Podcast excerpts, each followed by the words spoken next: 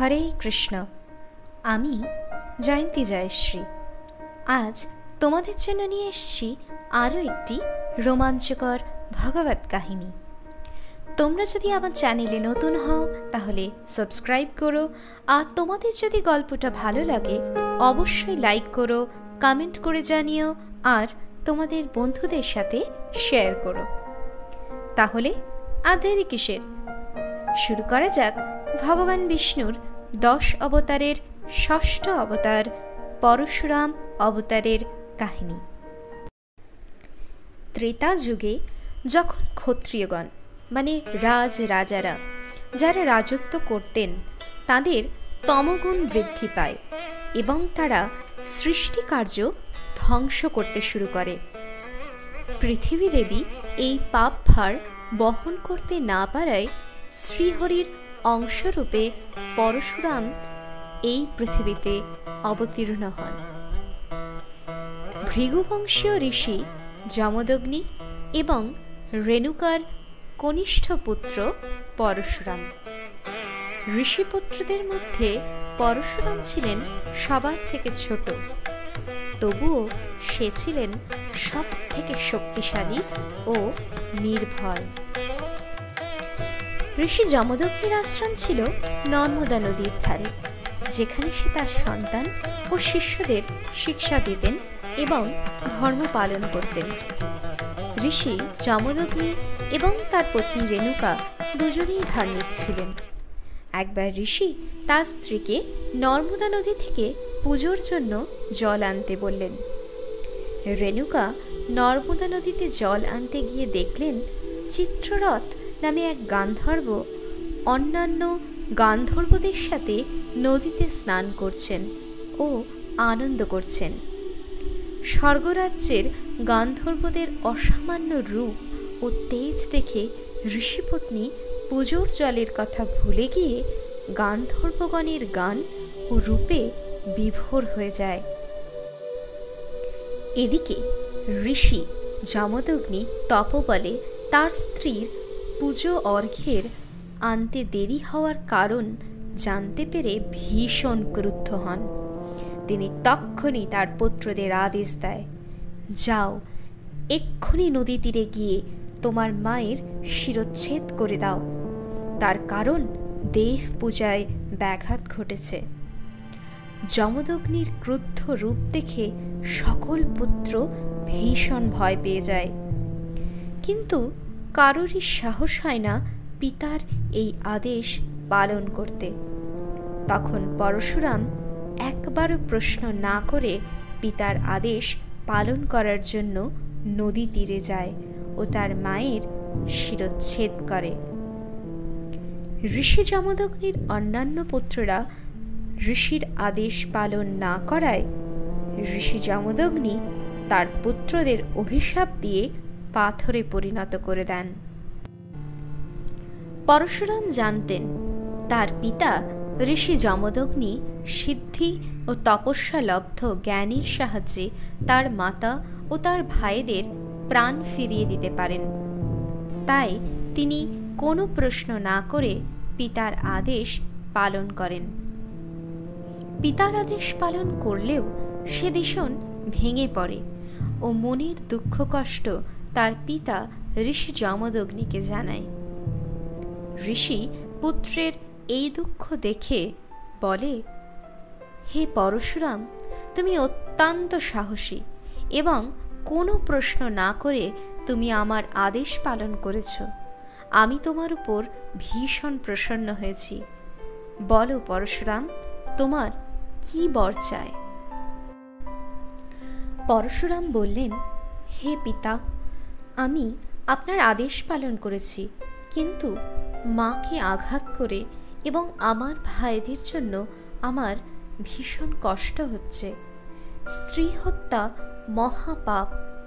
আপনি কৃপা করে আমার মায়ের প্রাণ ফিরিয়ে দিন এবং আপনি আমায় এও বর দিন, যাতে যা কিছু ঘটেছে তা যেন মা ভুলে যায়। না হলে আমার দুঃখের শেষ থাকবে না। ঋষি যমদগ্নি তার পুত্র পরশুরামের কথায় শান্ত ও সন্তুষ্ট হলেন ও তার মনোবাঞ্ছা পূর্ণ করলেন।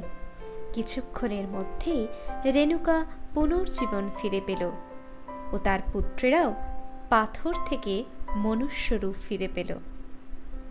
তারা সকলেই ভুলে গেল যে তাদের সঙ্গে কি ঘটেছে এবং সকল কিছু ভুলে যাওয়ার জন্য পুনর্বার তারা সকলে মিলে পূজার আয়োজন শুরু করলেন।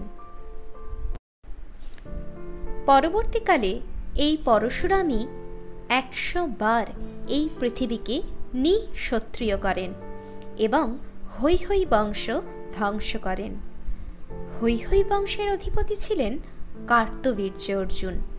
তিনি নারায়ণের অংশ দত্তাত্রেয়ের আরাধনা করে সহস্র বাহু ও বলশালী হয়ে উঠেছিলেন।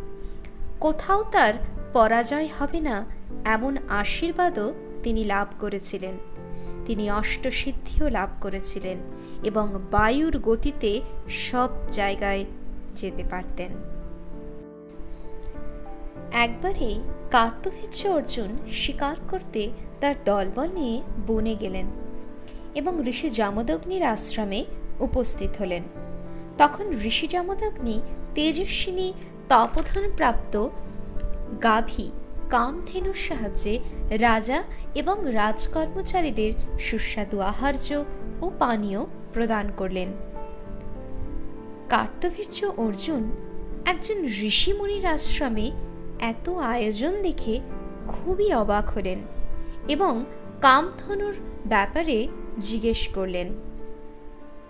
সমুদ্র মন্থনের সময় এক গাভী উঠে এসেছিল। তার নামই কামধেনু। কামধেনু গাভী দিব্য এবং সে সকলের মনের ইচ্ছা পূর্ণ করার শক্তি রাখে। এই কথা জানতে পেরে কার্তবীর্য অর্জুন সঙ্গে সঙ্গে ওই গাভী কামধেনুকে জোর করে নিজের প্রাসাদ মাহেশমতি নগরে নিয়ে এলেন। পরশুরাম তখন আশ্রমে ছিলেন না। তিনি আশ্রমে ফিরে এলে এবং এইসব ঘটনা জানতে পারলে তার অস্ত্র পরশু নিয়ে কার্তবীর্য অর্জুনের রাজধানীর দিকে আক্রমণ করতে ছুটে গেলেন। গুপ্তচরের মাধ্যমে রাজা কার্তবীর্য অর্জুন এই খবর পেয়ে সপ্তদশ অক্ষৌহিনী সেনাকে পাঠিয়ে দিলেন। পরশুরাম একা হাতে সেই সত্তরটা অক্ষৌহিনী সেনার সংহার করলেন এবং কার্তবীর্যের দিকে ছুটে গেলেন।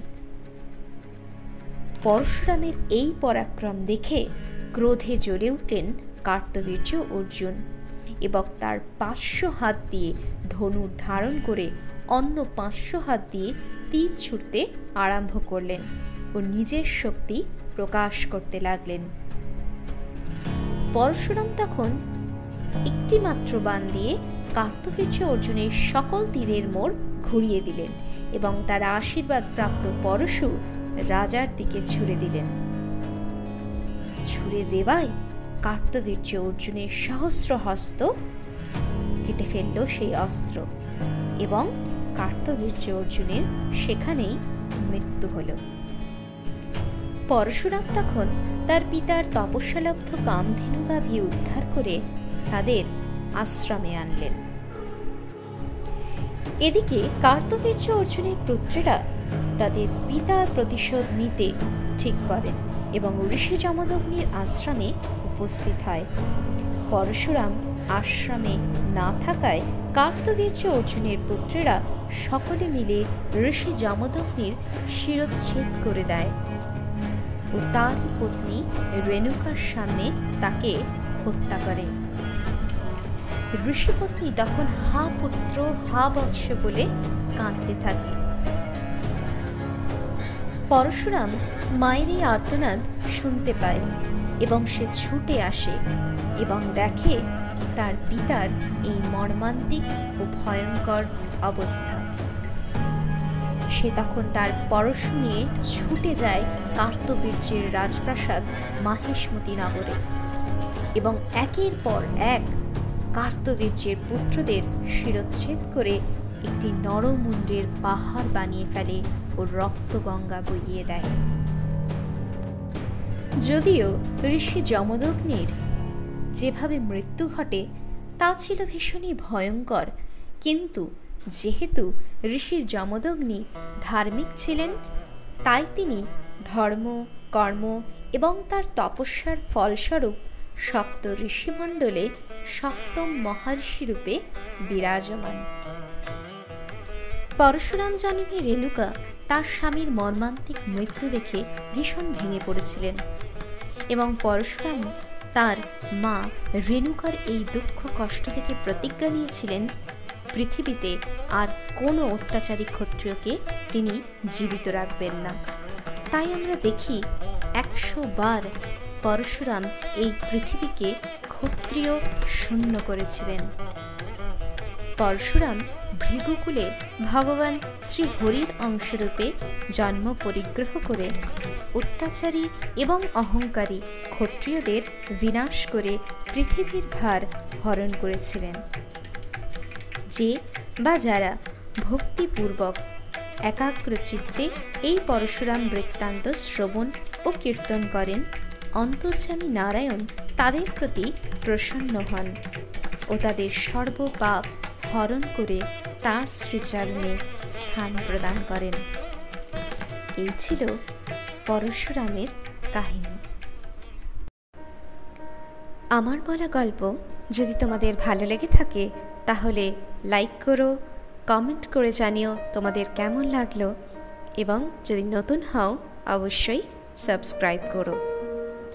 জলদি ফিরে আসব অন্য সব ভগবত কথা নিয়ে। ততক্ষণের জন্য বলি, ভগবানের নাম করো এবং আনন্দে থাকো। অনেক ধন্যবাদ। হরে কৃষ্ণ।